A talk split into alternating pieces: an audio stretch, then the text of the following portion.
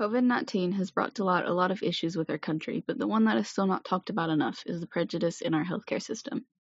This pandemic has shown time and time again how the system favors white people. I've talked to three women to help me explain this issue and hopefully open people's eyes to the truth about our healthcare system. My name's Bailey Ambergy. I graduated from the University of Louisville this May with a degree in global politics um, and a minor in criminal justice. Uh, this is Lori Andress. I am an assistant professor of public health at West Virginia University School of Public Health. My name is Danielle King. I am the Director of Equity and Inclusion at Hazard Community Technical College. As far as healthcare in particular goes, um, there are a lot of disparities faced by black folks. Um, and I think people in Appalachia especially should be understanding of this considering the health disparities that we face in rural areas. Um, it's similar for black neighborhoods in the middle of the city. I mean, there are no hospitals nearby. There um, are very few clinics.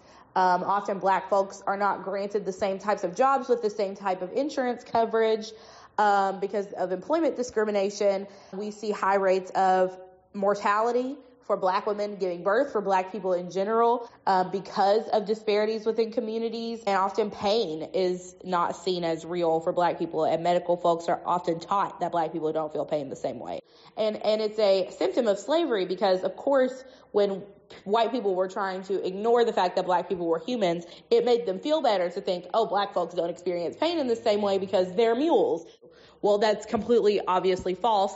And unfortunately, it has translated through the medical system today and is, in fact, even taught in medical schools today. How does racism operate on our bodies? What does that do to people who live under a system that constantly threatens them with racism? High levels of stress and anxiety, chronic stress and anxiety, that turns up certain levels of hormones in the body.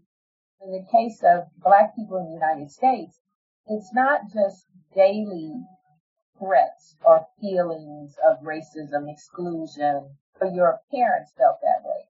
Your grandparents felt that way. Your great great parents felt that way.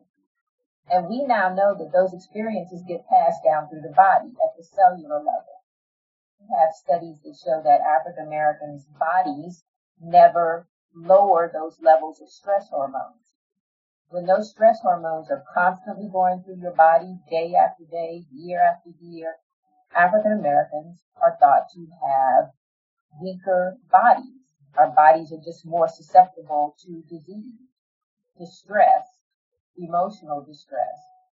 Black women and femmes and birth givers are often more likely to die um, during the process of giving birth. They're more likely to not receive the same type of care during their pregnancy that would help um, to keep the baby healthy and themselves. You know, that's why so many black women turn to doulas and home births and things like that because it is literally unsafe for so many of us to be in hospitals. I have definitely seen racial prejudice throughout COVID 19, particularly when it comes to the enforcement of mask wearing, when it comes to, you know, what, what parties and things are being broken up. Obviously, there's going to be a disparity in treatment and testing as well because uh, treatment and testing happens where at hospitals and where are hospitals not in black neighborhoods. So um, that's also a huge issue. I've seen the reports about African Americans turning up in places seeking either testing or treatment, and they've been turned away or sent home. Um, I've seen those reports that indicate that African Americans have done this in such high numbers and been turned away that we now see the, the results of that. African Americans are more likely to have the virus. Um, when they have the virus, they're more likely to be sicker and they're more likely to die. Most of the people who have died are black and brown because of how many comorbidities they have.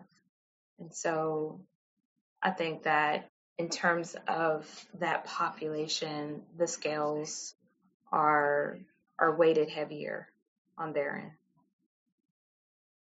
African Americans are 2.5 times likely to actually acquire the virus And then when you look at their access to healthcare or their symptoms that they may be experiencing, um, they're less likely to be heard. And now, since COVID has permeated domestic and internationally, um, I think that there are some inherent issues there. Uh, healthcare has changed as we know it, um, but those who are marginalized and that did not have access or had poor access or were non-existent, um, it, it's it's a bit harsh for them. And how can white people use their privilege to help? Now, speaking out is obviously a huge thing, educating yourself and all of that. But another thing that I think white people don't realize that they can do that is so helpful is donate your money to uh, to hospitals, to, to creating testing sites in black neighborhoods. Do that yourself if you see that it's needed. Donate your money to organizers who are working on this firsthand.